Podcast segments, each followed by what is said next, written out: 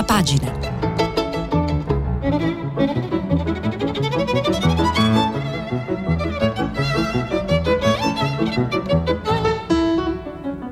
Questa settimana i giornali sono letti e commentati da Stefano Feltri, direttore del quotidiano Domani. Per intervenire telefonate al numero verde ottocento zero cinquanta trecentotrentatré. Sms e WhatsApp, anche vocali, al numero tre tre cinque cinque sei tre quattro due nove sei. Buona domenica a tutti, arriviamo alla fine di questa settimana. Eh, io un po' stanco, ma i giornali che dobbiamo raccontare eh, anche di più, nel senso che sono tutti, come dire, un po' il, l'ultima coda di, delle notizie che sono successe il weekend scorso. Eh, tutta la settimana è stata l'insegna della, dell'attesa per il G-Day, il giorno del Green Pass, cioè venerdì quindici, e tutta la settimana è stata segnata da, dalle reazioni, dalle proteste e dalle inchieste sulla violenza fascista a Roma di sabato scorso con l'assalto alla C G I L. Queste reazioni sono culminate ieri nella grande piazza antifascista, sempre qui a Roma, Piazza San Giovanni, dove si sono riuniti i sindacati confederali e tantissime altre, diciamo, branche della società civile, della politica, in una manifestazione che era appunto dichiaratamente antifascista. Diciamo, prova di forza, ha funzionato. Erano ovviamente molti di più quelli della piazza della C G I L rispetto alla piazza violenta dei Novax della settimana scorsa, che erano alla fine poche migliaia di persone con poche decine di violenti. Il titolo lo prendiamo da Repubblica: in duecentomila a Roma difendiamo la democrazia, grande partecipazione alla manifestazione dopo l'assalto alla C G I L, Landini, questa piazza è di tutti. Poi altre notizie a tema: in crescita le prime dosi di vaccino, Ricciardi al novanta per cento di copertura, possibile alleggerire l'emergenza. Vi prendo la pagina due e tre di Repubblica, c'è la cronaca, ci sono le foto, si vedono tutti i politici presenti. Eh, l'unico del centrodestra in piazza era Elio Vito, che è di Forza Italia, che in questi mesi si è spesso distinto per essere eh, schierato su posizioni, diciamo così, progressiste, soprattutto sui diritti civili, ma c'erano ovviamente i segre, tutti i sindacati, c'era Enrico Letta, c'era Massimo D'Alema, dei cinque Stelle c'erano anche Giuseppe Conte, Luigi Di Maio, Bonafede, insomma c'erano un po' tutti tranne le destre. E l'analisi un po' del discorso di Landini e del senso della piazza la fa, tra gli altri, appunto su Repubblica, Roberto Mania. Il leader della C G I L evita il tema del Green Pass e prova ad allargare il campo del sindacato. La parte interessante, appunto, eh, tolta tutta la parte strettamente legata alla reazione alla, ai fascisti della settimana scorsa, eh, Mania coglie altri segnali nel discorso di Landini e dice che ci sono delle differenze tra C G I L eh, e la C I S L, per esempio, che erano in piazza entrambe. Sbarra della C I S L rilancia, il segretario generale rilancia il modello della concertazione fino a indicare l'obiettivo di un patto sociale, così come aveva declinato all'assemblea di settembre il presidente della Confindustria Carlo Bonomi. Nel discorso di Landini invece non c'è spazio per il patto perché non è un suo obiettivo. Entrambi, Landini e Sbarra, cercano un rapporto privilegiato con Mario Draghi. Finora il Premier li ha ascoltati e informati sui provvedimenti in arrivo, ma non ha mai avviato un confronto strutturato, né prevedibilmente lo farà. Sul Green Pass non li ha seguiti, come su altri argomenti, inclusa l'Alitalia, diventata tutta pubblica, molto più piccola, ma senza più il contratto nazionale. Draghi ha scelto un metodo diverso da quello di Ciampi, rispetta la rappresentanza sindacale, ne riconosce il ruolo, ma cerca fra i partiti della maggioranza le mediazioni necessarie. Governa con loro, non con i sindacati. C'è poi tutta una questione sui numeri che analizza Daniela Preziosi sul mio giornale, su Domani, perché la C G I L ha chiesto, di, insomma, ha concordato con le autorità della sicurezza cinquantamila persone per evitare il rischio di assembramenti, ma poi appunto sembra che fossero duecentomila. Non era tecnicamente un corteo perché il corteo non poteva essere autorizzato, ma erano, diciamo, movimenti spontanei. Insomma, tutte queste strane equilibrismi dovuti al, al fatto di fare una manifestazione di massa in un momento in cui ancora per le restrizioni non si potrebbe fare. Eh, comunque prova di forza riuscita per, per tutti i sindacati, ma ovviamente soprattutto per la C G I L, che era un po' al centro della questione, anche perché dopo vedremo non, è, eh, non finisce qui.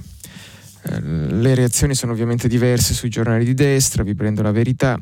La resistenza secondo la C G I L è bastonare Salvini e la Meloni. A Roma i sindacati si intestano una surreale lotta contro il fascismo mentre si allineano all'esecutivo su tutto. Così il raduno a poche ore dei ballottaggi diventa uno spot proibito per Gualtieri, che è il candidato del centrosinistra a Roma, a colpi di insulti alla destra. Eh, Francesco Borgonovo sviluppa dentro questi concetti. I figliocci di Scelba pensano al duce e scordano gli operai. A San Giovanni insulti alla destra e critiche a chi parla di salari, e spunta pure propaganda illegale per Gualtieri. Questo è un po' il solito argomento del fatto che se vai in piazza ti dicono perché vai in piazza, se non vai in piazza ti dicono che non riempi più le piazze e così via. Eh, c'è anche Klaus Davi, che è questo mass mediologo, non si sa bene a che titolo, esperto anche di sindacato, e dice: con il pretesto dello squadrismo dimenticano lavoro e periferie. Va bene. E in parallelo alla piazza di, di Roma ce n'era però un'altra di cui bisogna dare conto, che è quella di Milano. A Milano se ne sono occupati pochi in questi mesi, per la verità, ma a Milano praticamente ci sono manifestazioni tutti i sabati dei no vax, no green pass, eccetera, che cominciano un pochino a ricordare quelle dei gilet gialli a Parigi, che anche lì appunto sono andati in piazza tutti i sabati per molti mesi. Certo, li davano fuoco alla città. A Milano questa cosa al momento non succede. Milano bloccata da quindicimila no pass, scontri con la polizia, una ragazza ferita. Questo è l'articolo del Corriere della Sera, firmato da Cesare Giuzzi e Pierpaolo Lio. Tredicesimo sabato di proteste, due anarchici arrestati e nove denunciati. Traffico paralizzato in centro. Eh, appunto ci sono stati alcuni episodi: una ragazza resta ferita da una manganellata alla testa, due anarchici vengono arrestati, nove denunciati, uno aveva ricevuto un DASPO, cioè un, dipar- un, un decreto di allontanamento in uno dei precedenti appuntamenti, cosa che gli avrebbe dovuto impedire di scendere in piazza. C'è, c'è il racconto appunto di cariche e di qualche accenno di violenza. Non è un bel, un bel segnale, anche perché adesso non so se trovo più l'articolo, che forse me lo sono perso, ma Il Messaggero sceglie, nel dare conto di questa manifestazione, mette nel titolo il fatto che eh, una parte di, questa, di questo corteo, di questa protesta, eccolo qua, Il Messaggero, puntava alla C G I L. I no pass in corteo bloccano Milano, la polizia carica, due punti aperte virgolette, puntavano alla C G I L. Poi l'articolo è un po' più vago, indica una serie di possibili obiettivi, tra cui Uh, la C G I L, che è sotto la regione Lombardia, o la sede della RAI di Corso Sempione, insomma. Però sarebbe ovviamente preoccupante se diventasse, ci fosse questa saldatura: protesta un po' violenta, no pass, no vax e C G I L come obiettivo. Vedremo, speriamo che finisca qui. Il Fatto Quotidiano uh, mette in prima pagina, continua un po' con, il, con i toni allarmistici su mh, sugli effetti del Green Pass. Eh, il nord-est nei guai, meno quattrocentodiecimila lavoratori. La linea Draghi costa cinque milioni al giorno di tamponi. Da domani soltanto in Triveneto salta il quindici-venti per cento di forza lavoro non vaccinata. Molte imprese pensano alla cassa, farmacie in tilt. Ecco, mh, abbiamo visto già nei giorni scorsi che titoli analoghi poi si sono rivelati un po' eccessivi, perché tendono a, come dire, a implicare che là dove c'è un potenziale problema, quel problema si manifesti nella sua massima dimensione possibile, mentre poi non è così. Per esempio, il fatto, questo lo mette in un box laterale, ma la grande protesta di Trieste, che avevano, con i portuali che avevano detto non riceverete regali di Natale, continueremo a oltranza, è già finita. Dopo due giorni di protesta, infatti, i portuali di Trieste da oggi tornano al lavoro e hanno dichiarato conclusa la loro battaglia contro l'obbligo del Green Pass per i lavoratori. Ieri sera hanno scritto le loro ragioni in un comunicato, spiegando che è necessario fare un passo in avanti, ma che non si fermano. Il prossimo passo sarà il trenta ottobre, quando delegazioni di lavoratori portuali di Trieste e gli altri scali italiani eh, saranno accolte al Senato per far valere le ragioni di chi chiede l'abolizione del Green Pass. E nella... Nella grandissima tradizione italiana, anche la vicenda del porto di Trieste si chiude a tarallucci, vino e riconoscimento eh, con di un quarto d'ora, anzi cinque minuti di celebrità con eh, la venuta a Roma in Senato. Eh, vabbè, questo appunto è perché in questo paese non si farà mai la rivoluzione, perché poi tutto finisce così.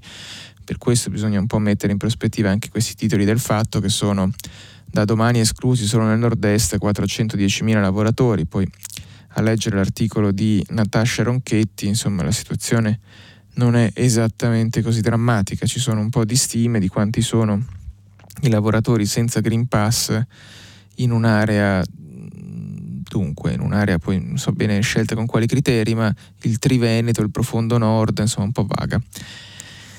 Vedremo, mm, appunto una scommessa che io avevo fatto con gli ascoltatori in cui mi ero giocato tutti i miei prossimi stipendi sul fatto che venerdì non si sarebbe bloccata l'Italia, io l'ho vinta, quindi adesso la prossima settimana non è più di mia competenza, ma, eh, ma tendo a pensare che andrà allo stesso modo. Di questi temi eh, parla Silvio Berlusconi, in questa fase c'è questa singolare caratteristica che i giornali di centrodestra filogovernativi sono anche diciamo passati al partito del buonsenso, della scienza e tutte queste altre cose, per cui anche Silvio Berlusconi, che continua a sognare di andare al Quirinale a febbraio, è pragmatico, lungimirante, moderato, e viene intervistato dal direttore di Libero Alessandro Sallusti. Basta con i cattivi maestri sulla salute, restiamo uniti. Il capo di Forza Italia dice: chi va in piazza in maggioranza gente per bene, ma c'è chi soffia sul fuoco, il certificato verde obbligatorio è liberale, tutela un diritto naturale, quello di non essere contagiato. Chi va in piazza di gente per bene lo dice dei no vax e dei no pass, che comunque votano quei partiti, quindi Forza Italia, eh, anzi non votano Forza Italia, ma insomma Berlusconi, avendo fiuto politico, ha capito che è meglio non inimicarseli anche se li critica. E mh, sulle vicende Green Pass e dintorni dice che sì, c'è un distacco profondo e si manifesta in molti modi, un distacco tra l'Italia che vuole lavorare e, eh, e, la polit- e il paese reale, insomma mi sembra questo il senso della domanda di Sallusti.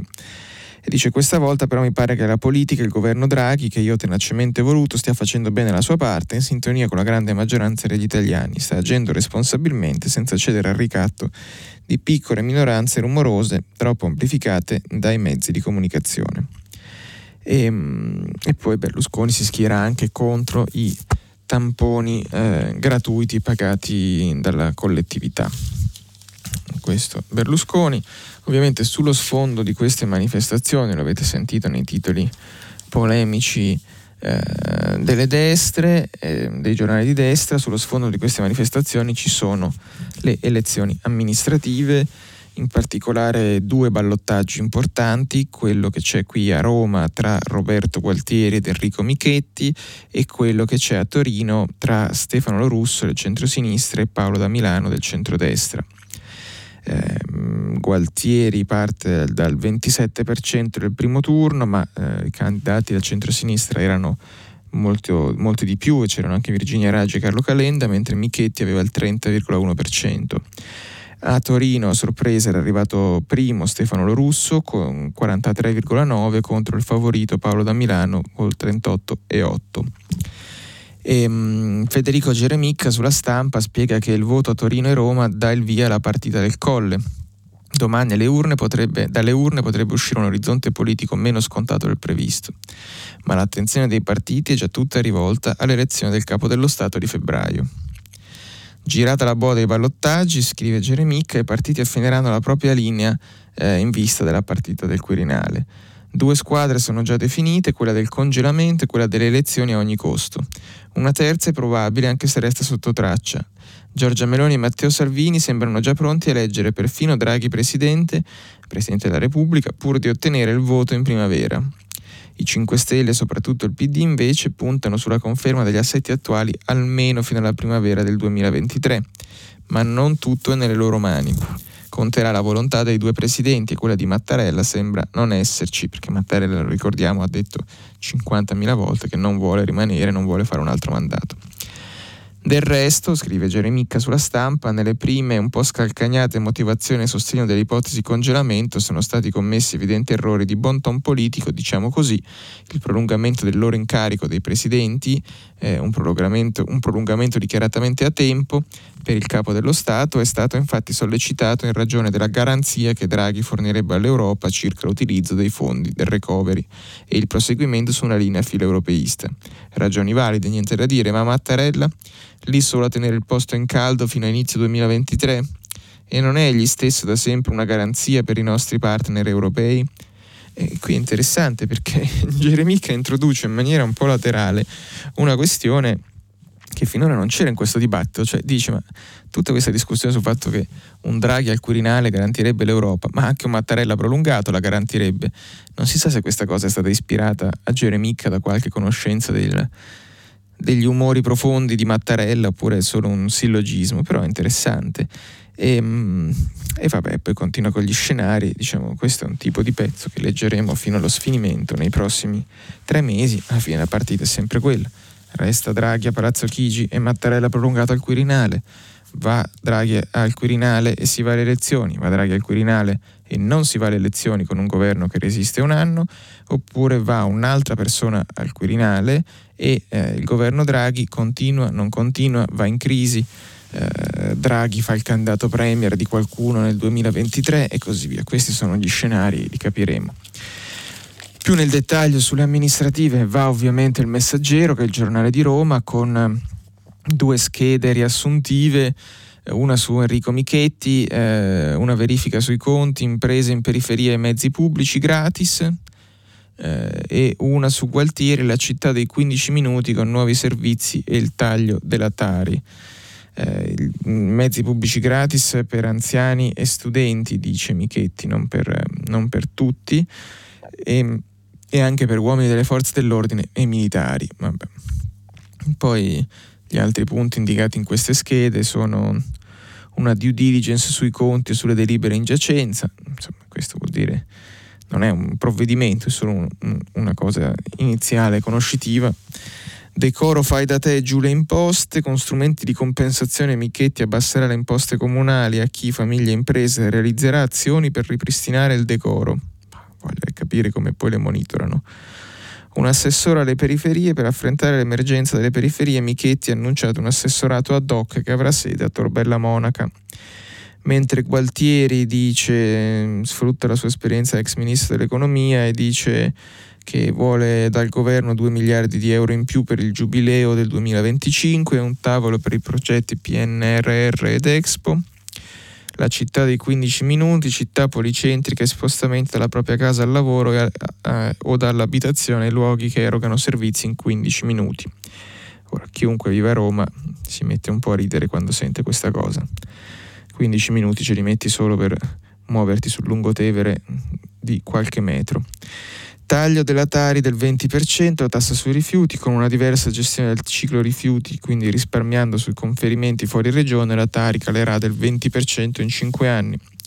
Trasporti, la app per spostarsi, nel piano di trasporti di Gualtieri, nuove tranvie, prolungamento delle metro e bus ecologici, oltre a un'app per utilizzare i diversi mezzi. Anche qui, diciamo, il problema dei mezzi di Roma non è che non sai quando passano, perché ti manca l'app, perché proprio non passano. Comunque questa è un'altra faccenda. Ora, per una di quelle strane tempeste perfette, o forse dovuta all'assenza di notizie vere nella giornata di ieri, un po' tutti i giornali parlano di reddito di cittadinanza, tema evergreen dovuto al fatto che c'è stata una scaramuccia in Consiglio dei Ministri su un, un'aggiunta di finanziamento di duecento milioni di euro, che sono veramente bruscolini per una misura che costa sette miliardi o almeno sette miliardi all'anno. Però questo ha dato, diciamo, se c'è la rissa politica i giornali si, si infervorano e quindi c'è stato, sono questi approfondimenti un po' dappertutto. Reddito di cittadinanza, per garantirlo nel duemilaventidue servono altri ottocento milioni, scrive Valentina Conte eh, su Repubblica. Questo insieme alle famiglie indigenti aumenta il costo della misura che andrà coperto in legge di bilancio. Poi le modifiche, legame più stretto con le politiche per il lavoro. E uh, la ragione del perché serve, servono altri soldi per il reddito di cittadinanza è abbastanza semplice, cioè ci sono stati più poveri durante la pandemia. E, scrive Valentina Conte, la risposta nei numeri, in parallelo a quel milione di poveri assoluti in più calcolati da Istat come eredità del Covid, per un totale di cinque virgola sei milioni di italiani in forte disagio economico, pari a due milioni di famiglie. Queste sono le ragioni per cui servono altri soldi. La misura oggi costa il sessantasette per cento in più di quando è nata nel duemiladiciannove. Tre anni fa lo Stato spendeva quattrocentotrentatré milioni al mese, l'anno scorso cinquecentonovantacinque milioni, quest'anno siamo a settecentoventidue milioni al mese. Che sono tanti soldi, ma sono tanti anche cinque virgola sei milioni di poveri. Poi Ci sono da anni discussioni metodologiche su come si calcola la povertà in Italia, se siamo in grado di misurarla con precisione, eccetera. Però se a parità di criteri il numero sale, significa che è salito il disagio sociale. Ed è interessante che anche il, il Papa, in un messaggio, in un videomessaggio ai movimenti popolari di ieri, eh, ne dà conto Avvenire, chieda un salario per tutti. Il Papa invita i potenti della terra a cambiare un sistema di morte, l'appello per il reddito minimo e la riduzione della giornata lavorativa, sui vaccini i brevetti siano liberi. Questo è eh, Papa Francesco riassunto nell'articolo di Gianni Cardinale su, mh, su Avvenire.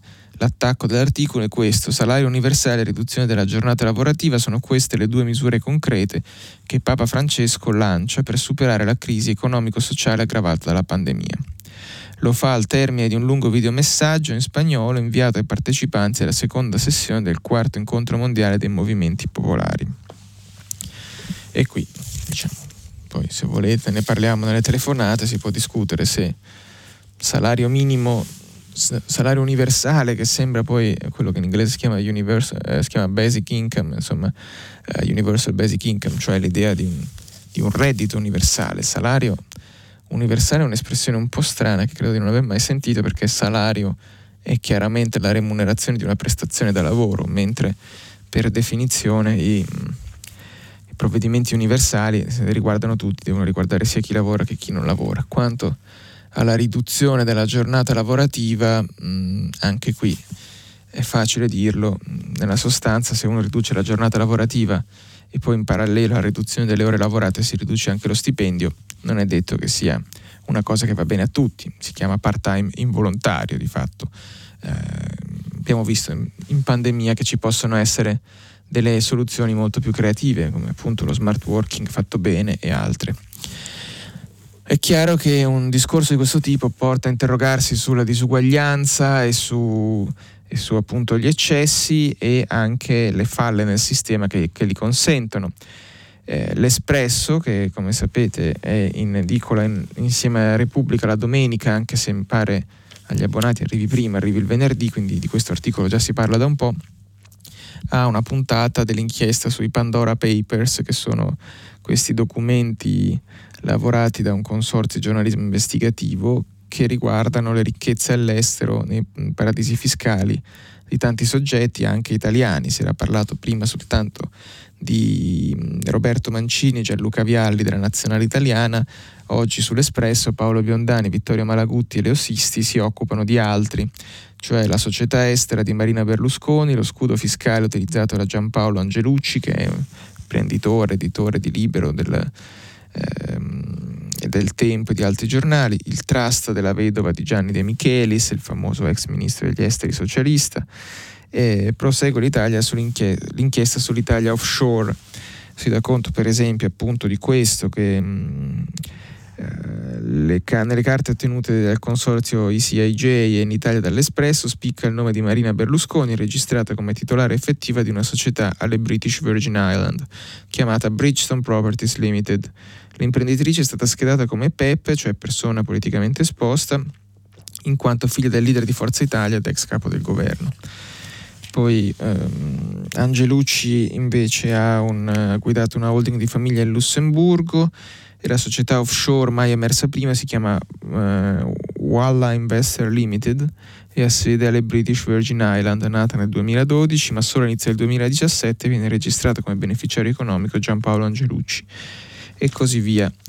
Eh, ovviamente il limite è che non si sa. Anche Bernabò Bocca, presidente di Federalberghi, ha avuto una società offshore, ehm, esattamente dove adesso non lo trovo, ha una società offshore creata dallo studio Alcogal di Panama, che come referente finanziario del politico italiano, perché Bocca è anche un parlamentare, ehm, come referente politico italiano indica un banchiere svizzero della P K B Private Bank. Ora il limite di questa inchiesta è che eh, scoprono che alcuni soggetti hanno Dei, delle società offshore, ma non esattamente perché.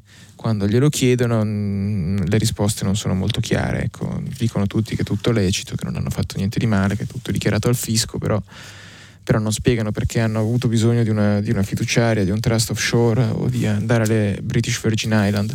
Quindi resta un po' la curiosità, ma come dire, dove c'è fumo a volte c'è anche l'arrosto. Difficile che uno vada nei paradisi fiscali così perché gli piace il, il paesaggio. Tutto può essere, ma insomma ci sono tanti altri bei posti. Stando a imprenditori che fanno e dicono cose, diciamo un po' così, c'è eh, questo, questo soggetto, Fabio Franceschi, che è il presidente di Grafica Veneta. Grafica Veneta è un importante gruppo di stampa di libri, eh, credo di libri sì, o altre pubblicazioni, non, so, non mi risulta, anche giornali, ed è la ragione per cui diciamo, non c'è stata proprio una grande mobilitazione del mondo della cultura quando sono emersi i fatti che racconta la stampa con l'articolo di Laura Berlinghieri. Eh, sono, sono, sono fatti dell'anno scorso, maggio duemilaventi, lungo la statale di Piove di Sacco i carabinieri trovano alcuni pakistani vittime di pestaggio con le mani legate dietro la schiena. Il ventisei luglio duemilaventuno i carabinieri di Padova eseguono undici arresti, Giampaolo Pinton e Giorgio Bertana, entrambi ai domiciliari, che sono due capi di Grafica Veneta, e nove cittadini pakistani. Il tredici ottobre duemilaventuno Bertana e Pinton decidono di patteggiare una multa di quarantacinquemila euro ciascuno, mentre il presidente di Grafica Veneta Franceschi dona duecentoventimila euro ai pakistani. Lì la storia era praticamente che questi, questi lavoratori erano sfruttati e lavoravano in condizioni diciamo di, semi, insomma, di caporalato, di, di, di violenza, eccetera. Ora Fabio Franceschi dà un'intervista alla stampa appunto a Laura Berlinghieri e diciamo ha tratto le sue personali lezioni da questa vicenda, di cui la principale è questa: basta pakistani, assumiamo gente di qui. E lui dice che sì, insomma ha capito questa cosa importante, che è meglio assumere italiani perché i pakistani sono un po' così, pulizia e bellezza non è che facciano parte della loro cultura, dice Franceschi. Comunque vivevano in otto in una casa grande, due per stanza, neanche male. E poi dice che invece insomma se venisse, anche se venisse un romano, lui avrebbe qualche, eh, qualche difficoltà. Grafica Veneta sta in Veneto, come dice il nome, a Padova. Lui dice che sì, con gli italiani non ci sarebbero problemi, ma gli direi che è un casino con la residenza, perché nel nostro territorio l'edilizia è ferma da anni, catapecchie vengono affittate a centinaia di euro, quando una persona lavora deve avere anche una vita privata. Insomma il concetto è eh, che non vuole, non vuole pakistani, non vuole manco i romani, e eh, eccetera. La domanda resta: ma è questo veramente che ha imparato da questa faccenda? È questo il problema? Cioè, forse sono gli altri che non, dov- non vorrebbero lavorare in un contesto così. Comunque questo è Fabio Franceschi di, Gra- di Grafica Veneta, che a un certo punto ha avuto anche delle velleità politiche, poi non mi ricordo come sono finite. Uh, veniamo invece a cose un po' più, allarghiamo un po' lo sguardo, mm, torniamo su Repubblica. Harbi Ali, il killer sfuggito ai radar della polizia inglese. Ricorderete se è stato questo incredibile eh, caso l'altro giorno di un parlamentare conservatore inglese, Amis, fer- eh, che è stato accoltellato da, un, da una persona mentre incontrava i suoi, i suoi elettori. Eh, questo attentatore, scrive Antonello Guerrera, sembra uno dei lupi solitari più solitari di sempre. Nessuna dichiarazione alla polizia dopo l'arresto, nessuna traccia di lui nei registri dell'intelligence o dell'antiterrorismo britannici, nessuna rivendicazione. Anzi, i siti e le chat jihadiste su Telegram sono rimaste eh, relativamente quiete e tantomeno si conosce il movente. Tanto che fino a ieri sera le autorità, dopo le due perquisizioni a Londra, avevano ancora dubbi se il deputato conservatore inglese Sir David Amis, ucciso con diciassette coltellate ieri l'altro in una chiesa metodista di Leigh-on-Sea nell'Essex, eh, fosse stato scelto dal killer per qualche motivo specifico o a caso. Il killer si chiama appunto Ali Harbi Ali, venticinquenne britannico di origine somala. Ha ucciso con rara efferatezza, ma senza neanche urlare lo slogan Allah Akbar né altri proclami jihadisti. Poi con assurda calma si è fermato eh, seduto di fianco al cadavere e ha aspettato che la polizia lo arrestasse.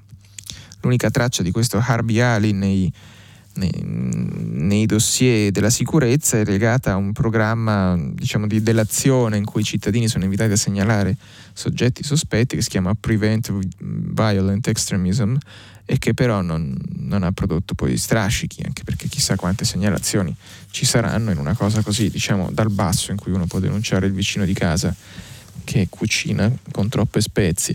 E, comunque questo era Antonello Guerrera su, su Repubblica. Questa faccenda è molto inquietante perché arriva poi in una settimana in cui c'è stato pure l'arciere norvegese Espen Andersen Braten, trentasette anni, che mercoledì sera ha ucciso con arco e frecce cinque persone e ne ha ferite due a Königsberg e a Oslo, mentre, ricorda sempre Repubblica, eh, a giugno un somalo di ventiquattro anni ha ucciso tre passanti a coltellate in Baviera e ne ha ferite altri cinque a Würzburg. Eh, sì, questi sono il tipo di attacchi che sono a me più difficili da prevedere, perché insomma sono veramente un po' così, eh, quasi a caso, ed è molto difficile intervenire, non lasciano tracce preventive. Non è certo il terrorismo l'unico problema che sta affrontando la, l'Unione Europea in questo momento, anzi era un tema che era completamente scomparso dall'agenda, sostituito da quelli della pandemia. Ma c'è anche la questione polacca, c'è l'editoriale di Sergio Fabbrini su eh, sul Sole ventiquattro Ore che fa un buon, un buon riassunto e un'analisi interessante. La vicenda che abbiamo già citato qui a prima pagina è questa: il sette ottobre scorso il Tribunale Costituzionale polacco ha deciso che alcune disposizioni del Trattato dell'Unione Europea sono illegittime perché incompatibili con la Costituzione polacca. I sovranisti di tutta Europa, tra cui Giorgia Meloni, hanno applaudito con entusiasmo, infatti quella decisione mina il carattere sovranazionale dell'Unione Europea da essi avversato. E poi Fabbrini spiega nel dettaglio, insomma dice che la decisione del tribunale polacco aveva l'obiettivo immediato di delegittimare l'architettura giuridica del programma antipandemico di Next Generation E U, quello che noi in Italia chiamiamo Recovery Fund o P N R R. Eh, quest'ultima infatti include un regolamento adottato il sedici dicembre duemilaventi eh, che stabilisce il regime di condizionalità per la protezione del budget dell'Unione e dei fondi ad esso collegati. Secondo tale regolamento i fondi europei non possono essere distribuiti ai paesi che non rispettano la rule of law, cioè lo stato di diritto, che vuol dire insomma quell'insieme di regole che qualificano la democrazia eh, al netto della, delle elezioni, che sono solo uno degli aspetti. La Polonia dovrebbe essere destinataria di trentasei miliardi di fondi di eh, Next Generation E U e di centoventi miliardi di fondi strutturali di coesione, una somma enorme. Si capisce perché la decisione del Tribunale Costituzionale polacco sia stata sollecitata da una richiesta dello stesso primo ministro polacco Mateusz Morawiecki. Se la rule of law viene stabilita dalle corti e dalle costituzioni nazionali, allora la Commissione non potrà impedire il pagamento dei fondi europei alla Polonia per violazione dello Stato di diritto, come richiederebbe il regime di condizionalità. Si domanda il Financial Times se l'istituzione incaricata di controllare il governo e l'uso dei fondi è dipendente dal governo stesso, allora per quale ragione i contribuenti europei dovrebbero sostenere finanziariamente un paese che non rispetta le regole comuni? Questa è la grande domanda che riguarda anche tutti noi, perché quei trentasei miliardi, quei centoventi miliardi sostanzialmente sono soldi nostri. Eh, l'Italia, come è stato ricordato per tanti anni, è un contribuente netto dell'Unione Europea, cioè è un paese che versa più di quello che riceve, quindi che condivide con altri. Adesso forse con il recovery plan eccetera questo rapporto si è leggermente modificato. Allora vi prendo altre due cose mh, a tema climatico, perché stiamo andando verso la COP ventisei, che è il grande vertice internazionale eh, atteso proprio per la prossima settimana, anzi per quella dopo, eh, da tutti gli ambientalisti ma anche dai capi di Stato e di Governo, e dove insomma le cose si fanno sul serio o non si fanno. E um, Mattia Ferraresi su Domani dà conto del fatto che um, grande paese guida in questa partita, cioè gli Stati Uniti di Joe Biden, che ricorderete avevano nominato subito come inviato per il clima una figura di prestigio come John Kerry, insomma che avevano fatto molte promesse, ecco eh, sta tutto svanendo, la rivoluzione climatica di Biden si è già raffreddata, scrive Mattia Ferraresi, e nell'articolo si dà conto di questo, cioè l'uomo più potente d'America, il senatore democratico Joe Manchin, ha soffocato la rivoluzione verde di Joe Biden prima ancora che venisse alla luce.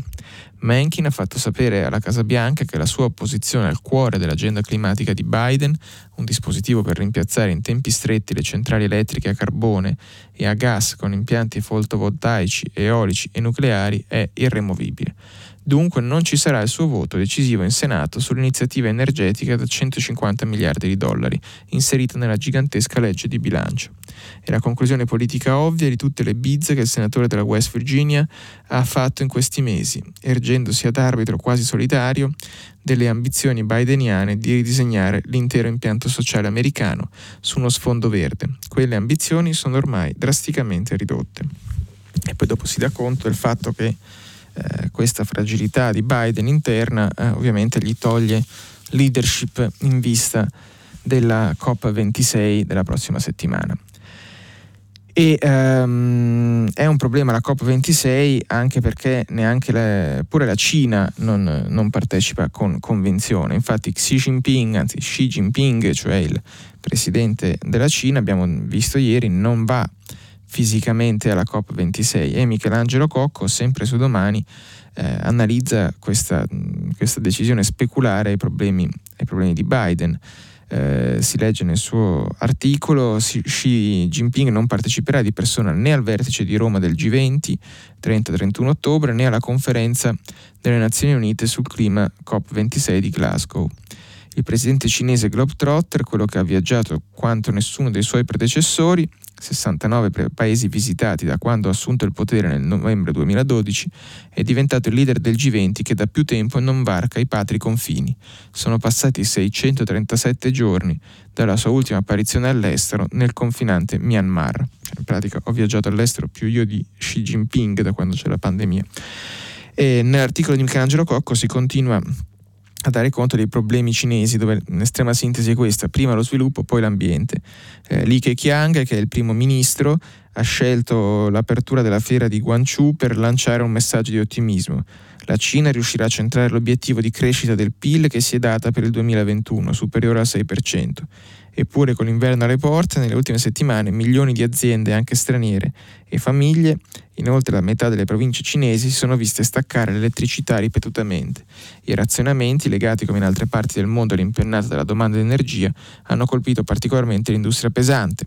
Il governo mette le mani avanti, i blackout si protrarranno fino al duemilaventidue e a incidere sono principalmente due fattori: il prezzo del carbone, che non essendo calmierato è schizzato alle stelle per l'eccesso di domanda, mentre il costo dell'elettricità, generata al settanta per cento da centrali a carbone, disincentiva i fornitori a produrne di più quando aumentano i prezzi delle materie prime.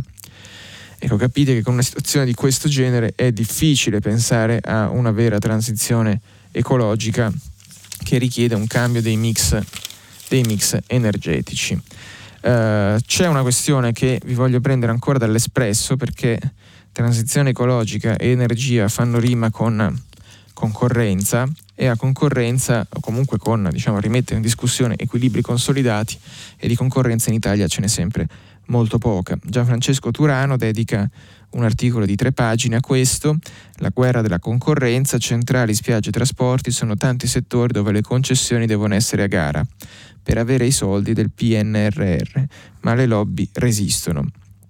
E uh, Turano racconta che, insomma, il governo Draghi ha rinviato questo De questa legge annuale della concorrenza, che in realtà non è praticamente mai stata annuale, perché è stata debuttata nel, nel duemilanove e poi è stata approvata sostanzialmente nel duemiladiciassette.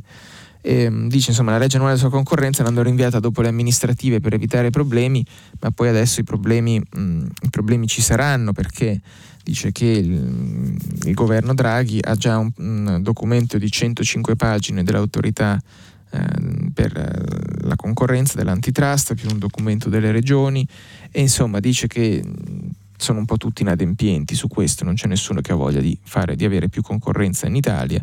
Si lamenta per esempio l'amministratore delegato di Enel X, che è la società di mobilità elettrica di, Eni, di Enel, scusate, che dice, insomma, che eh, per esempio i concessionari autostradali vengono meno all'obbligo di installare le colonnine sulle autostrade entro giugno duemilaventuno, anche se in teoria la concessione lo stabilirebbe, e così via. Insomma, c'è tutto un elenco di eh, doglianze, il fatto che senza concorrenza poi qualcuno il conto lo paga, e quando eh, e il conto lo paghiamo noi consumatori. Volevo darvi conto, se lo ritrovo, adesso qua ovviamente ho un po' troppi giornali e pochi minuti, ma volevo darvi conto di quello che c'era sulla lettura, che è il settimanale culturale, eccolo qua, del Corriere della Sera, che esce eh, la domenica e poi mi pare che resti in edicola. Ed è interessante perché si parla appunto di uguaglianza e, eh, e di riflessioni su cosa bisogna fare e anche sul perché bisogna farlo, perché non è così ovvio per tutti. E c'è una, un lungo saggio, che non so, non posso chiamarlo articolo, di Thomas Piketty, che è questo famoso economista francese che diciamo si è imposto mi pare nel duemilaquattordici con il suo libro sul capitale nel ventunesimo secolo, che si chiama appunto L'uguaglianza non è mai abbastanza, ed è un estratto da un suo nuovo libro che si chiama appunto Una breve storia dell'uguaglianza. E um, volevo prendervi un passaggio. Ovviamente Piketty come sempre parte dal, uh, dalla preistoria per raccontare tutto, ecco qua. Uh, lui dice la conclusione insomma di queste sue analisi è la seguente: la disuguaglianza è prima di tutto una costruzione sociale, storica e politica. In altre parole, per un pari livello di sviluppo economico, tecnologico, esistono sempre diversi modi di organizzare un regime della proprietà o dei confini, un sistema sociale e politico, un sistema fiscale e scolastico. Sono scelte di natura politica, dipendono dalla situazione, dai rapporti di forza tra i diversi gruppi sociali e tra le diverse visioni del mondo in opera, e promuovono livelli e strutture diseguali estremamente variabili, a seconda della società e dei periodi. Nella storia, tutte le creazioni di ricchezza sono il frutto di un processo collettivo, dipendono dalla nascita dell'umanità in poi, dalla divisione internazionale del lavoro, dall'impiego delle risorse naturali del pianeta e dall'accumulo di conoscenze. Le società umane inventano di continuo regole e istituzioni per strutturarsi e ripartire le ricchezze e i poteri, ma si tratta sempre di scelte politiche e reversibili. Ecco, questo è importante perché invece il dibattito sulla disuguaglianza tende ad avere un approccio un po' fatalista, come dire, le cose sono le forze del mercato e del mondo che spingono in questa direzione. E, eh, però è interessante, insomma, leggetelo, cioè, è molto lungo ma mh, sembra molto interessante. Invece c'è anche l'altro settimanale culturale, che è quello del, ehm, del Corriere, eh, scusate, del Sole ventiquattro Ore. E, mh, qui c'è, vi segnalo questo, proprio a pagina due, perché i talenti lasciano l'Italia, con una domanda non ovvia, tra parentesi, con scritto ma è un male, è veramente un male? E mh, si dà conto in questo articolo di Eliana Di Caro della storia di Giulia Pastorella, eh, che ha appena pubblicato un libro per la Terza, Exit Only, cosa sbaglia l'Italia sui cervelli in fuga. E praticamente... Mh, Si parla di Giulia Pastorella, trentenne milanese, diciassette anni, è andata a Londra a fare la quarta liceo. Non è più tornata fino all'esplosione del Covid, quando è diventata una smart worker e direttrice delle relazioni istituzionali di Zoom con l'Unione Europea. Ha costruito dunque il suo percorso all'estero, laureandosi a Oxford con un dottorato alla London School of Economics. Più che un cervello in fuga, è una persona che ha saputo cogliere e mettere a frutto le opportunità che le offrivano il Regno Unito e la Francia. Nel libro Exit Only, a partire dalla sua esperienza di chi si è radicato oltre confine, non solo traccia una puntuale ricognizione italiana all'estero, ma mette in evidenza diversi nodi irrisolti. E ehm, alla fine, insomma, il senso di questa cosa è che eh, sì, ci sono proposte eh, utili per evitare che la gente vada all'estero, ma che forse, forse, forse è addirittura meglio che la gente vada all'estero, si faccia una, come dire, una sua formazione e si ossigeni il cervello e poi a un certo punto eh, torni indietro e faccia qualcosa in Italia. Insomma, non è un problema la fuga dei cervelli, il problema è se i cervelli poi restano là. Analizzando infatti il segmento dei laureati, nel decennio dal duemilaotto al duemiladiciotto l'Italia risulta seconda in Europa per l'aumento della differenza tra laureati e residenti all'estero e in patria. Vuol dire che il ritmo di esportazione dei cervelli cresce più di quello della produzione dei cervelli. Peraltro in Italia solo il diciassette per cento ha una laurea contro il trenta per cento della media europea.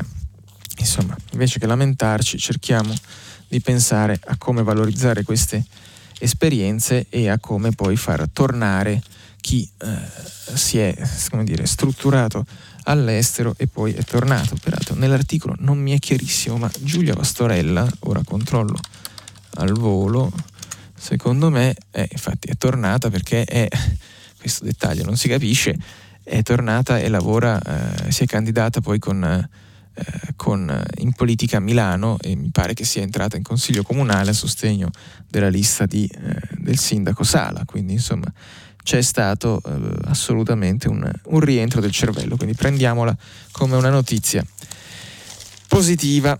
Allora, anche oggi siamo arrivati alla fine della lettura dei giornali e ci fermiamo un attimo e poi eh, ci ritroviamo qui per il filo diretto con voi a tra poco. Stefano Feltri, direttore del quotidiano Domani, ha terminato la lettura dei giornali di oggi. Per intervenire chiamate il numero verde ottocento zero cinquanta trecentotrentatré. Sms WhatsApp, anche vocali, al numero tre tre cinque cinque sei tre quattro due nove sei. Si apre adesso il filo diretto di Prima Pagina. Per intervenire e porre domande a Stefano Feltri, direttore del quotidiano Domani, chiamate il numero verde ottocento zero cinquanta trecentotrentatré. Sms WhatsApp, anche vocali, al numero tre tre cinque cinque sei tre quattro due nove sei. La trasmissione si può ascoltare, riascoltare e scaricare in podcast sul sito di Radio tre e sull'applicazione RAI Play Radio. Bene, rieccoci, stanno arrivando tanti sms, WhatsApp. Uno era interessante perché non è la prima volta che lo leggo, questa proposta, cioè dice: ma perché quelli favorevoli al Green Pass o ai vaccini non organizzano una manifestazione loro invece che lasciare le piazze a quelli contrari? Sì, è una domanda legittima, certo si scontra un po' col fatto che chi è favorevole ai vaccini e al Green Pass sa anche che eh, per quanto ridotto rimane un rischio negli assembramenti anche con mascherina quando c'è tanta gente tutta vicina, quindi insomma non è forse una cosa perfettamente coerente, ma capisco il punto. L'aveva proposto Carlo Calenda durante la sua campagna elettorale dal sindaco di Roma e mh, poi a un certo punto ha rinunciato proprio perché mh, c'era insomma era un po' difficile poi realizzarlo concretamente senza tirarsi più critiche che, eh, che favori. E sentiamo se c'è una telefonata in linea. Pronto? Buongiorno, sono Gianfranco da Roma. Prego. Io volevo intervenire eh, sul, sull'argomento elezione Presidente della Repubblica. Mm-hmm. Allora, la domanda che mi faccio e faccio anche a lei è questa: perché eh, una figura come Draghi, sicuramente che è stato sia in passato ma anche oggi per quello che, per il ruolo che ricopre, dovrebbe eh, farsi eleggere presidente da, dovrebbe essere eletto Presidente della Repubblica quando nel suo ruolo di Presidente del Consiglio può impostare e implementare il P N R R, che sicuramente inciderà da qui a cinque dieci anni su tutta la politica eh, del governo italiano, e in prospettiva, finito il suo mandato nel duemilaventitré, nel duemilaventiquattro si potrebbe rilanciare come figura, come grande gran commesse, che ne so, Presidente della Commissione Europea, per esempio, per, per fare avanzare l'Europa verso eh, per esempio uno Stato federale, verso mm. un salto di qualità. E ultima cosa, volevo dire, dico, ma scusate, ma si parla tanto di Presidente della Repubblica, ma perché per una volta non si comincia a parlare seriamente di un candidato donna a questa istituzione, che forse riuscirebbe pure a dare un filo di rinnovamento e eh, di aria fresca a, veramente al ceto politico stantio maschile che ci viene riproposto tutte le volte? Grazie, la ringrazio per la sua articolata domanda e anche per l'appello finale.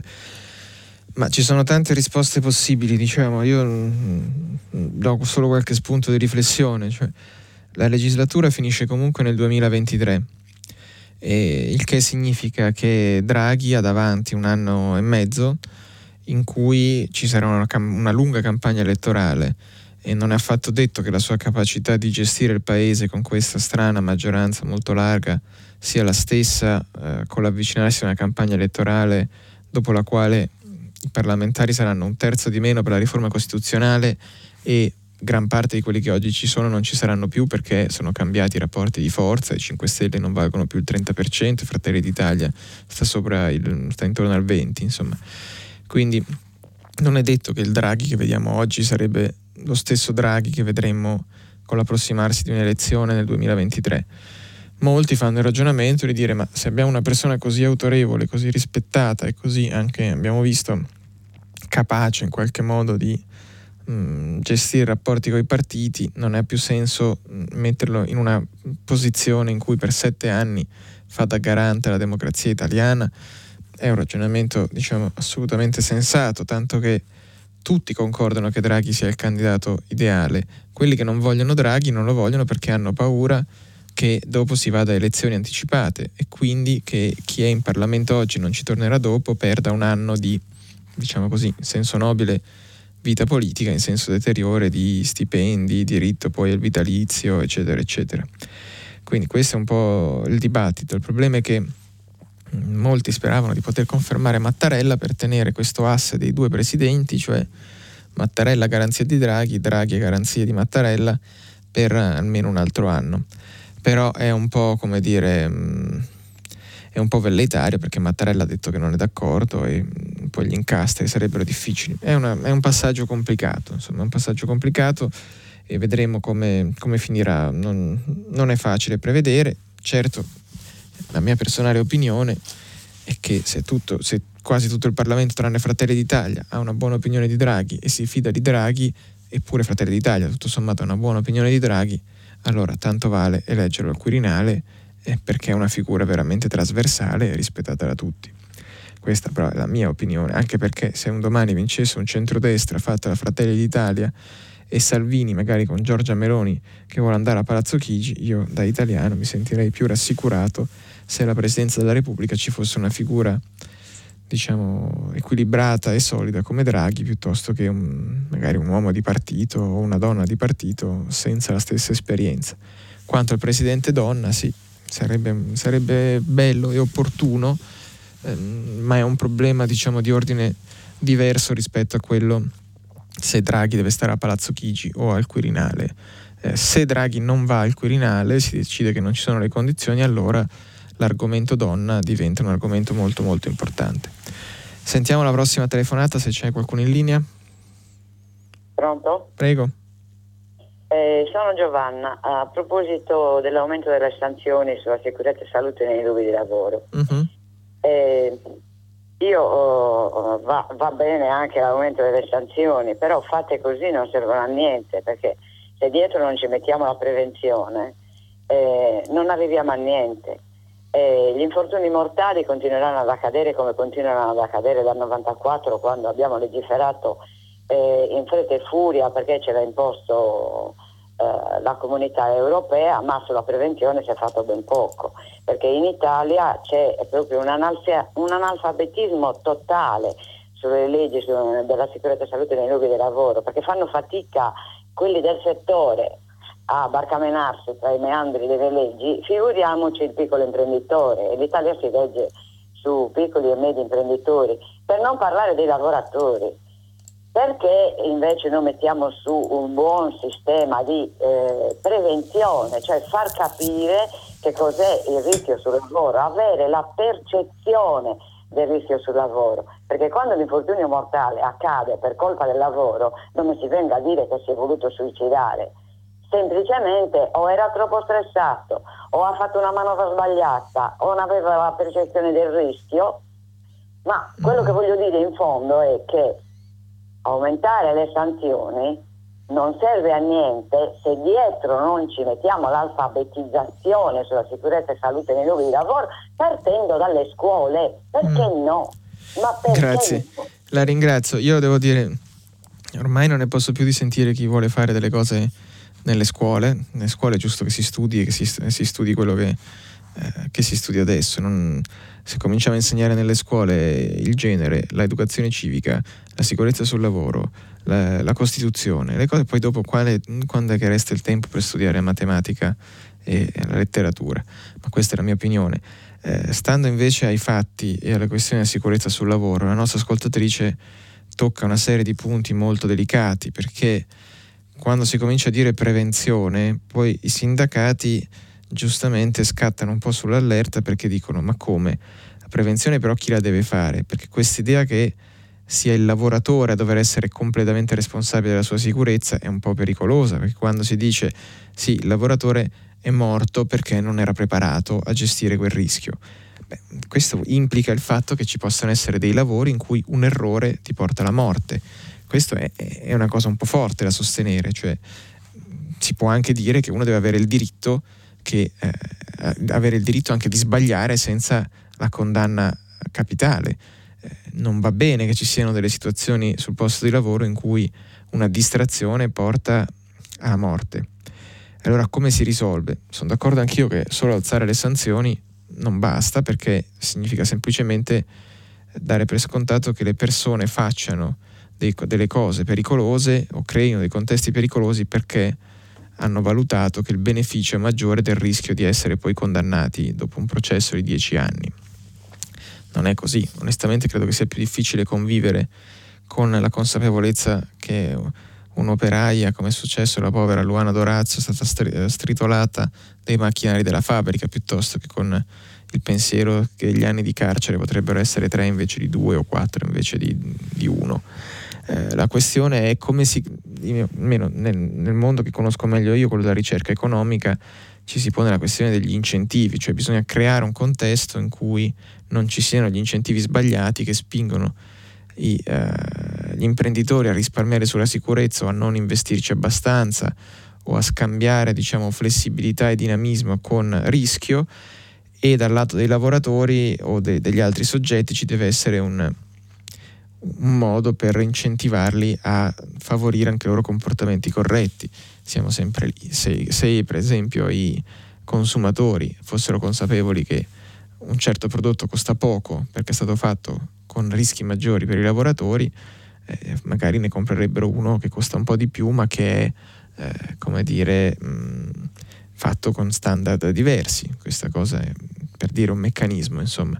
Quindi è un tema molto complicato. Diffidate sempre dalle scorciatoie e dagli slogan, nel senso che anche qui Donato da Manzo Calzati ci scrive: buongiorno, il mondo del lavoro in Italia è un problema di natura culturale. Oh, non so cosa voglia dire, io sono per analisi concrete con dei numeri dietro. Sentiamo la prossima telefonata, pronto?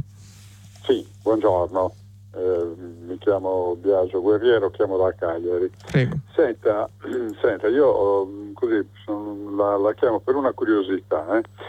E, dunque, rispetto al problema della prevalenza delle legislazioni nazionali ehm, rispetto a quelle europee, allora la Polonia viene accusata normalmente di essere un paese populista, sovranista, eh, c'è, c'è del vero, ma mi chiedo, paesi come la Germania o la Francia, in paesi come Germania e la Francia la eh, esiste una prevalenza della legislazione europea rispetto a quella nazionale? Ah, sì. Io non credo. Sì, io non credo. Invece sì. E invece è così. È così. È così. Cioè, cioè la, la Costituzione francese prevede questo. Tutte le Costituzioni, ah. inclusa la nostra, eh, prevedono la possibilità di demandare una parte della sovranità agli organismi sovranazionali. Ovviamente ci sono delle, delle zone di sovrapposizione di potenziale conflitto che sono state affrontate, ma Eh, ci sono stati vari ricorsi di gruppi no euro di varia natura, eh, non come quelli italiani, ma no euro, diciamo così, anche di professori intellettuali alla Corte Costituzionale tedesca per contestare per esempio le politiche della Banca Centrale Europea, e sono stati tutti sostanzialmente respinti. Cioè eh, si è posto soprattutto sulla politica monetaria in Germania questo, questo conflitto, ed è stato risolto eh, diciamo dicendo che erano perfettamente legittime le normative europee. Ma il, il punto polacco per cui questa faccenda è grave è che la Polonia dice: noi vogliamo i soldi alle nostre condizioni e non alle vostre.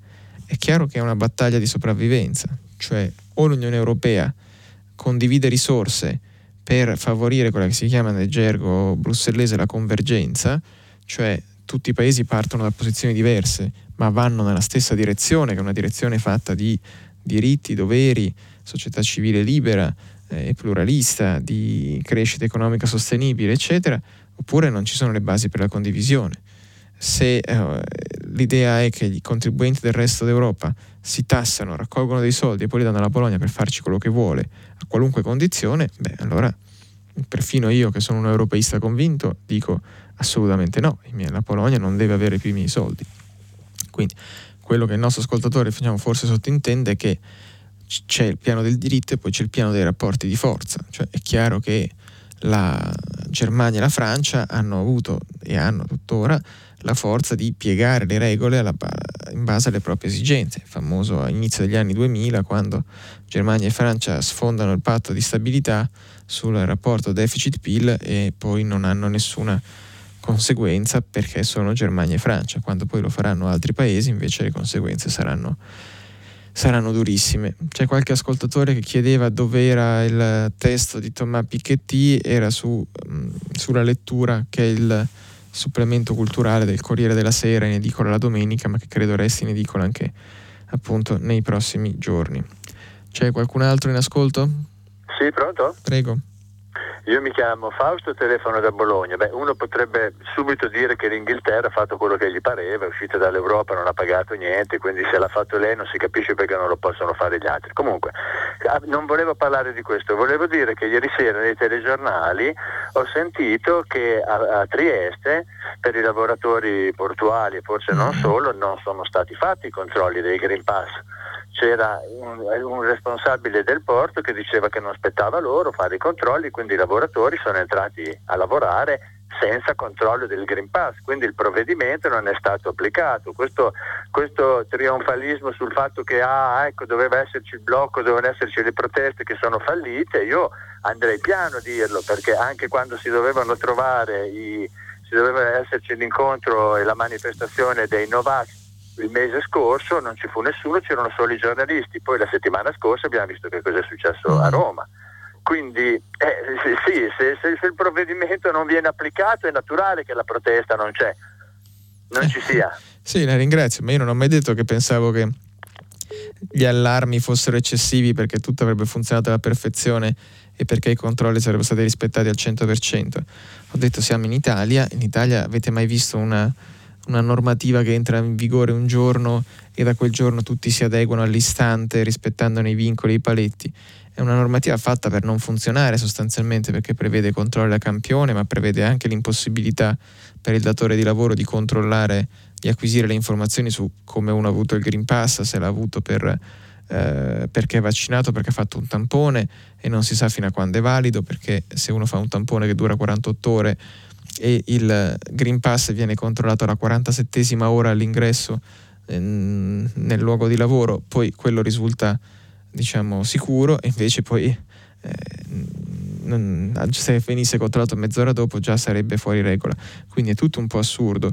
E l'idea del Green Pass è di scoraggiare il comportamento opportunista di eh, vivere in un tempo di pandemia senza farsi il vaccino, opportunista o irrazionale eccetera. Io li avevo chiamati evasori vaccinali perché, come gli evasori fiscali, eh, diciamo eh, rifiutano di pagare il proprio prezzo di cittadinanza e sfruttano quello che fanno gli altri, perché gli evasori fiscali non pagano le tasse ma beneficiano dei servizi, gli evasori vaccinali non si sottopongono al fastidio della puntura e quello delle possibili conseguenze dopo, qualche linea di febbre, in alcuni casi cose più serie, e però traggono il beneficio di vivere in una società in cui tanta gente vaccinata riduce la probabilità che loro eh, muoiano di Covid. Eh, però appunto il Green Pass non è una misura sanitaria, è una misura amministrativa che vuole creare, eh, alterare gli incentivi e incentivare le persone ad andarsi a vaccinare o a, in qualche modo o a, o a stare lontano dai contesti dove possono essere pericolose. Eh, l'idea che venga rispettata al cento per cento i controlli, diciamo, non ci crede manco il governo, infatti ha previsto i controlli a campione, che vuol dire accettare la possibilità che ci sia tanta gente che poi entra a, al lavoro senza essere in regola. Sentiamo la prossima telefonata. Pronto? Eccoci, buongiorno, il mio nome è Giorgio, io chiamo da Cornaredo in provincia di Milano. Prego. Senta Feltri, una delle maggiori fonti di deficit, di squilibrio ogni anno è la spesa sanitaria. Orbene, la spesa sanitaria è per gran parte dovuta a noi anzianotti, io anzianotto. Ebbene, la domanda è questa: cosa pensa lei del fatto di correlare l'entità della partecipazione, cioè l'entità dei ticket, correlare non più al reddito individuale ma all'I S E E? Perché sa, noi vecchietti, per via di evasioni fiscali, evasioni contributive, per via del fatto che abbiamo investito massicciamente in B O T, in B T P, quando mm-hmm. c'erano alti tassi di, di rendimento, ebbene abbiamo magari basse rendite pensionistiche ma alti patrimoni. Sarebbe mm-hmm. il caso che noi pagassimo un po' di più le prestazioni sanitarie, così da caricare un po' meno i nipotini del debito pubblico che gli stiamo rilassando sulla zuppa. Grazie, la ringrazio. Tanto mi fa piacere la consapevolezza degli squilibri generazionali che non tutti hanno, perché invece la maggior parte anche qua degli ascoltatori di prima pagina che interviene è sempre per dire diamo più soldi ai pensionati e ai baby boomer, almeno questo è il, il feedback che io ricevo. Ci sono modi un po' più semplici per fare quello che dice no, il signore, cioè mh, i ticket sono una piccolissima parte della spesa sanità, della, diciamo, del, dei soldi che girano in sanità, e sono un finto prezzo, diciamo, che si mette delle prestazioni per limitare il fatto che altrimenti ci sarebbe un eccesso di domanda. Cioè si fa pagare all'utilizzatore una parte del costo della prestazione, ma la spesa sanitaria è finanziata, come è giusto che sia in un paese civile quale è l'Italia e quale non sono gli Stati Uniti, è giusto che sia finanziata dalle tasse e che sia garantito a tutti un livello eh, non solo minimo, ma un livello dignitoso di copertura sanitaria. Nel momento in cui la spesa sanitaria va finanziata con la fiscalità generale, quindi con le tasse, non, non legherei l'I S E E ai ticket, e sarebbe molto meglio prestare l'esempio che dice il nostro ascoltatore di fare con la benedetta riforma del catasto, che rivede gli estimi catastali, fa pagare tasse sulle case, soprattutto sulle seconde case, più giuste, più coerenti con il loro valore di mercato, per fare quel minimo di riequilibrio che dice il nostro ascoltatore. Persone che magari hanno una pensione modesta perché hanno lavorato in maniera saltuaria, magari in nero, ma hanno le case, allora paghino, paghino le case. Non... L'I S E E è un modo, diciamo, molto indiretto per arrivare a questo. E scrive Gianfranco da Roma, che dice una cosa che mi era sfuggita, ma è giusta. Dice: nel discorso di Landini di ieri c'era una lacuna che mi sembra grave, nessun accenno agli immigrati, alle cosiddette seconde generazioni, alle condizioni di queste persone che in grandissima parte costituiscono una gamba solida del paese, e anche in piazza ce n'erano pochi. Mi sembra un problema per l'antifascismo di oggi collegarsi con il discorso contro il razzismo. Sì, non ci vede in questo caso una questione di razzismo in un senso o nell'altro. Sicuramente Landini non è razzista, eh, certo è vero che le persone che non sappiamo neanche come chiamare, li chiamiamo ipocritamente nuovi italiani, ma sono italiani come me e voi all'ascolto, che semplicemente hanno genitori che magari vengono da un altro paese. Quelle persone sono escluse dalla nostra discussione pubblica e dalla nostra vita civile, perché non sono cittadini in gran parte, e, e quindi spesso perdiamo l'opportunità del loro contributo, che invece per esempio negli Stati Uniti è stato vitale per la crescita del paese. Quindi una giusta osservazione. Sentiamo la prossima telefonata. Pronto? Pronto? Prego. Sì, eh, buongiorno, io volevo intervenire. No, chi è, da dove chiama? Massi- ma scusami, Massimo da Treviso. Prego. Massimo da Treviso. Voglio intervenire molto sinteticamente sulle sulla sicurezza negli ambiti lavorativi. Porto la mia esperienza molto breve. Io lavoro e ho lavorato trenta anni nelle fabbriche, anche come datore di lavoro. Il problema della sicurezza è grandissimo, perché bisogna capire quali sono le responsabilità. Cioè, datore di lavoro, ci sono datori di lavoro illuminati e non illuminati, certamente. Però vi garantisco, parlando con gli stessi dipendenti, perché ho sempre cercato di creare una famiglia nella fabbrica, non ci deve essere l'antagonismo dipendente datore di lavoro. Ciò nonostante, parlando con gli stessi dipendenti, loro stessi mi dicono: noi siamo troppo protetti. Quindi, quando sei troppo protetto, non c'è la responsabilità vera. Cosa vuol dire troppo cioè, protetti? Troppo protetto vuol dire che tu lavori sapendo che le attrezzature e tutto il resto è sempre del datore di lavoro. Tu invece dipendente devi amare le tue attrezzature.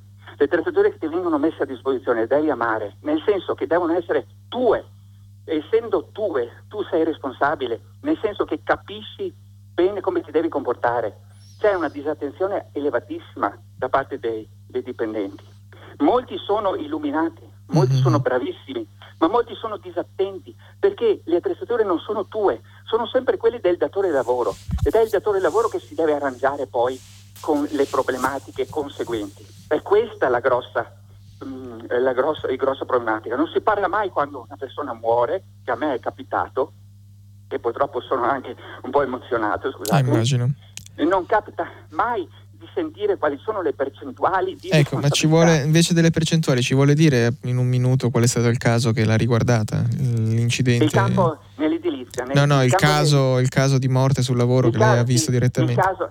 il caso di morte eh, di, di persone a cui io avevo detto fermiamoci perché dobbiamo andare a pranzare, quindi ho dato l'ordine in fabbrica di fermare la fabbrica perché dovevamo pranzare, perché stavamo facendo manutenzione, e gli operai, senza il mio ordine, sono andati avanti, hanno continuato a lavorare ed es- e mi hanno chiamato a casa, e, il mio, e questo dipendente anche, era un mio amico grandissimo, a cui avevo fatto anche dei piaceri perché avevo cercato una casa anche a lui, andavamo via di domenica insieme. Quindi la responsabilità significa che devi essere attento nel, nel, nel lavoro, non ci deve essere disattenzione, e ci devono essere dei rapporti con i sindacati molto più eh, stringenti, molto più precisi. Cioè, io faccio degli accordi, ma tu li devi rispettare. Grazie. Come se la fabbrica fosse tua, come se la fabbrica fosse tua. Infatti, quando muore qualcuno, quando muore qualcuno, non si dice mai, si parla subito della formazione, ma le assicuro, dottore, che di formazione ne facciamo tantissima. Sì, sì, no, che mi ha spiegato, tantissimo. ha spiegato molto Però, bene. La fermo, ecco. la fermo perché l'emozione Grazie. Sta un po' prevalendo. La ringrazio della, della, della condivisione, che ci ricorda appunto quanto poi è complicato quando si scende dal livello del facciamo un decreto che aumenta le, le pene sul lavoro a quello della vita quotidiana, dove lo sa chiunque lavora in un contesto con altre persone, è impensabile che ci siano dei controlli di sicurezza costanti. La vera protezione deriva dalla, dalla responsabilità individuale, dal sentirsi parte tutti della stessa cosa. Appunto, il nostro ascoltatore l'ha detto secondo me molto bene, quando, quando il lavoratore si sente responsabile non solo di se stesso ma anche degli altri, quando il datore di lavoro si sente non una controparte ma, diciamo, in qualche modo un ingranaggio della stessa macchina, allora è un po' più semplice cercare di, come dire, proteggersi l'un l'altro. Quando invece ci sono, prevalgono logiche burocratiche in cui io faccio il mio pezzettino e non mi interessa se poi c'è una, vedo un potenziale problema di cui le conseguenze eh, le sosterrà qualcun altro, ecco lì si creano le premesse per piccoli o grandi disastri, che sia l'incidente appunto nell'edilizia o che sia Uh, l'esplosione delle piattaforme petrolifere della, della B P nel Golfo del Messico. Ecco, le, le dinamiche alla fine sono sempre, sono sempre quelle. No, mh, questo ascoltatore che scrive come si fa a fare un parallelismo tra operaio morto con l'amore per un macchinario non ha capito quello che diceva il nostro ascoltatore. Il nostro ascoltatore diceva che quando tutti sono, come dire, si sentono partecipi del lavoro che stanno facendo e non vivono il proprio lavoro come quello di Charlie Chaplin in tempi moderni, che deve solo fare il suo piccolo pezzettino ignorando il resto, è più semplice creare un ambiente sicuro. Non stava dicendo che eh, il nostro ascoltatore non intendeva assolutamente dire che un operaio morto e un macchinario danneggiato sono sullo stesso piano, non era questo il senso del suo intervento. Sentiamo la prossima telefonata. Pronto? Sì, pronto, buongiorno. Prego. Eh, sono Giulia, chiamo da Firenze. E innanzitutto grazie per la sua conduzione meravigliosa. Beh, poi volevo solamente dire che mio figlio, che frequenta l'Università di Firenze, in settimana ha avuto un professore che ha esordito a lezione dicendo che mh, sperava di poter essere in presenza senza esibire un lasciapassare, e che ritiene che la certificazione verde sia un ricatto per obbligare i cittadini a vaccinarsi, testuali mm-hmm. parole, perché oramai le elezioni sono registrate, quindi mm-hmm. le ho potute sentire. E se, tra l'altro mh, obbligare i cittadini a vaccinarsi senza assunzione di responsabilità da parte dello Stato per eventuali rischi, dice lui, che potrebbero verificarsi soprattutto sui giovani. Poi vabbè, tutta una serie di altre cose, dice che bisogna essere critici nei confronti delle fonti di informazione che spesso sono terroristiche. E che cosa dice, insegna questo? Questo, questo brillante professore? Insegna eh, fisica, ma mm. non mi faccia dire di più perché mio figlio mi spara. No, no, era per capire, sapeva gli strumenti no, per no. capire. Mm. Sì, sì, insegna fisica tra l'altro, quindi, e poi gli ha lasciato dei link con le, delle audizioni al Senato. Per fortuna, le dico, i ragazzi sono molto più intelligenti di quello che crediamo, l'hanno presa con ironia questa cosa, perché sono poi tutti vaccinati, i ragazzi molto più di altre mm. generazioni, quindi è passata così. Però mi domando se un professore di un'università pubblica possa dire queste cose, cioè un conto è dire informatevi e mi sta bene, cioè non vivete così com'è, però veramente questa cosa mi sembra un po' scandalosa detta da un professore. Grazie, la ringrazio, Grazie per, la ringrazio per la testimonianza. Io devo dire, ho sempre più fiducia negli studenti che nei professori, e a me quelli che dicono le nuove generazioni sono fatte da idioti che stanno attaccati al cellulare mi fanno ridere, perché non si sono mai posti il problema di cosa fanno poi quelle persone col cellulare, e magari fanno cose molto più intelligenti di quello che, eh, che facevano loro da giovani. Eh, quindi io penso che gli studenti, specie se studiano fisica, queste materie siano perfettamente in grado di, di capire, non sono certo plagiabili da un professore. Mi interessa di più capire come mai un professore vive così male la cosa del Green Pass, alla luce di un po' di cose che ho letto in questi mesi, il famoso appello di Alessandro Barbero e altri. C'è un po' la logica della casta, per dire, ma tu Stato, ma chi sei per venire a dire a me che sono un professore universitario che fa quello che vuole, che mi devo, che per andare in aula devo fare qualcosa, devo sottopormi a una pratica, eh, avere un certificato. Allora scatta un po' la, la reazione di questo tipo. Non penso, io adesso io non, non ho nessuna base di psicanalisi o altro, però non penso che una persona che sa leggere i numeri e che, eh, e che ha una sua razionalità minima possa avere dubbi su qual è il comportamento opportuno, sull'efficacia dei vaccini, sulla loro sicurezza, eccetera. Eh, poi scattano tutti dei livelli irrazionali per cui la gente fa, fa cose strane nella vita, fa cose che non si spiegano con, con la conseguenzialità, e quindi mh, può succedere, però chi ha gli strumenti come un professore di fisica sicuramente i numeri li sa leggere. Sentiamo la, la prossima telefonata. Pronto? Sì, buongiorno, sono Federico di Alessandria. Prego. Volevo fare una piccola annotazione un po' triste. Mm-hmm. Eh, sul Manifesto ho letto due giorni fa un bell'articolo in cui eh, veniva esplicitato che le parole usate dalla Meloni per eh, stigmatizzare Eh, l'assalto alla C G I L sono state, non ne conosco la matrice. Mm. Io non lo so se altri giornali l'hanno fatto, sì, tutti, perché purtroppo per motivi personali hanno scritti tutti. Sì, sì. Il, il problema è allora che cosa ci vuole a capire se io uso le esatte parole con cui Benito Mussolini o urge ricordarlo a eh, in Parlamento tre giorni dopo il rapimento e l'assassinio di Matteotti, eh, stigmatizzato l'avvenimento. Che cosa faccio se non lanciare un messaggio subliminale e non in maniera arrogante ed offensiva rispondere alle persone che mi chiedono come? Io mi sarei aspettato questo, non riportare solo la notizia dicendo no, ah, ah, sai, ha usato le parole di Benito Mussolini. Le persone che scrivono le cose per la Meloni, perché non credo che la Meloni ci arrivasse da sola, ma questa è una mia convinzione personale, mm-hmm. I Giuli, eh, il suo staff, il buttafuoco, sapevano perfettamente quello che facevano e con chi stavano parlando scrivendo quelle parole che io giudico, giudico estremamente offensive. Mi stupisce che in Parlamento nessuno avesse la conoscenza storica per rimandargliele in gola immediatamente. Questa è una cosa. La seconda cosa, io sono un po' stufo di eh, assistere a questa cosa che dicono sì, sono nostalgici, eccetera. Faccio notare solo una cosa collaterale assolutamente eh, piccola.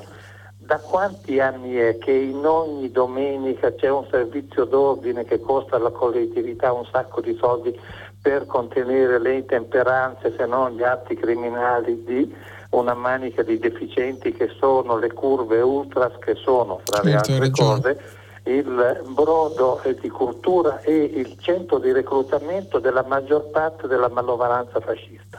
È dagli anni Ottanta sì, che sì, io sì. assisto.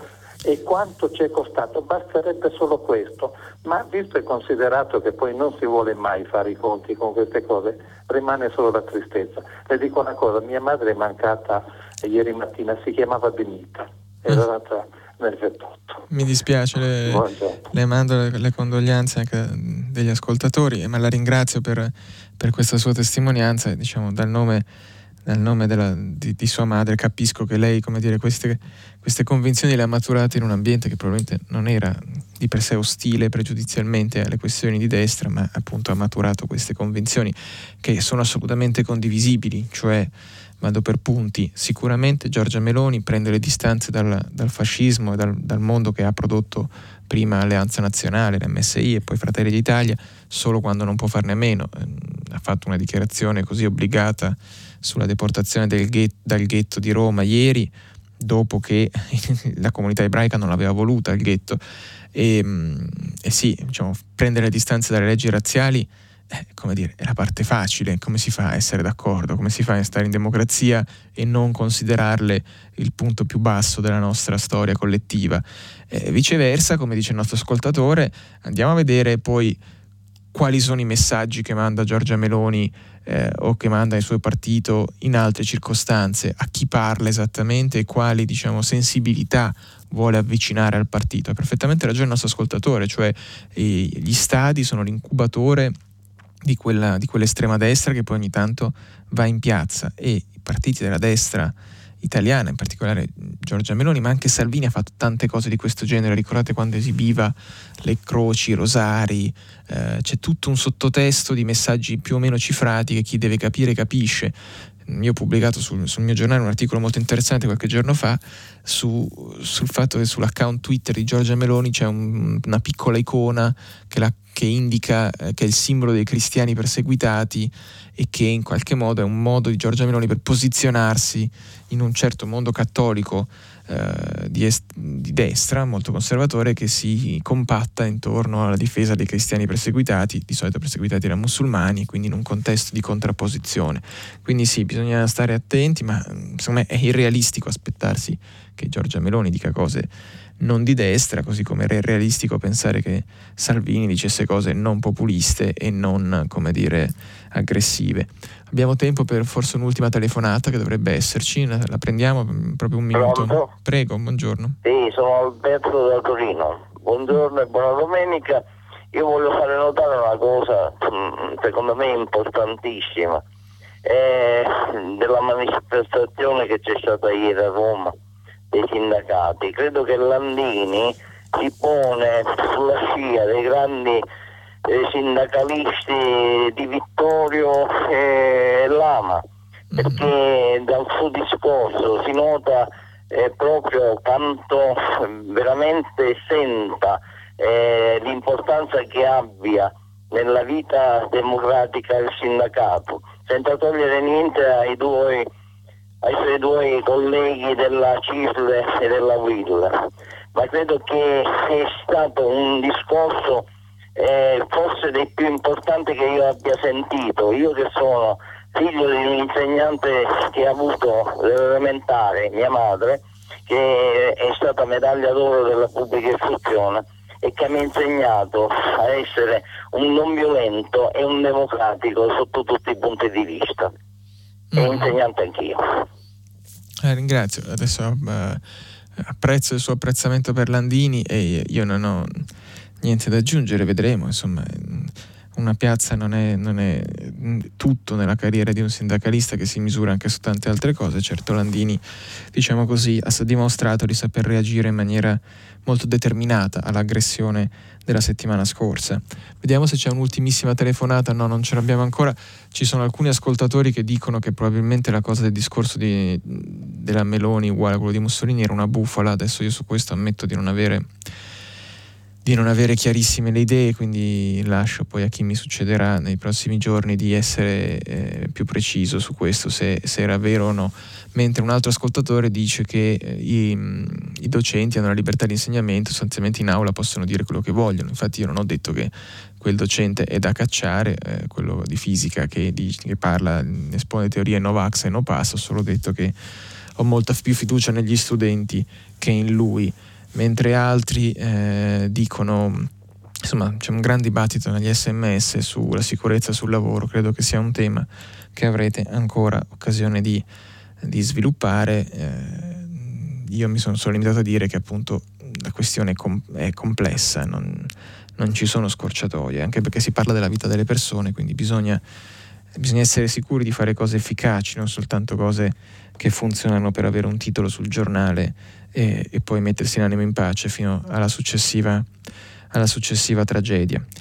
Siamo allora arrivati alla fine di questa, di questa lunga settimana di, di conduzione mia, e ringrazio tutta la redazione di Prima Pagina, ringrazio anche i tanti ascoltatori che hanno manifestato molti apprezzamenti, molte critiche, molti contributi utili su Facebook, su via mail, via sms. Insomma, è sempre stimolante interagire con voi. Eh, adesso c'è il giornale radio, vi ricordo che potete poi riascoltarci sul sito di Radio tre o sull'app RAI Play Radio, e mh, da domani a questi microfoni ci sarà Enrico Fontana della rivista Nuova Ecologia, che è una scelta molto opportuna per la settimana che prepara il vertice della COP ventisei sul clima, quindi vi lascio sicuramente in buone mani. Grazie a tutti, buona domenica e alla prossima.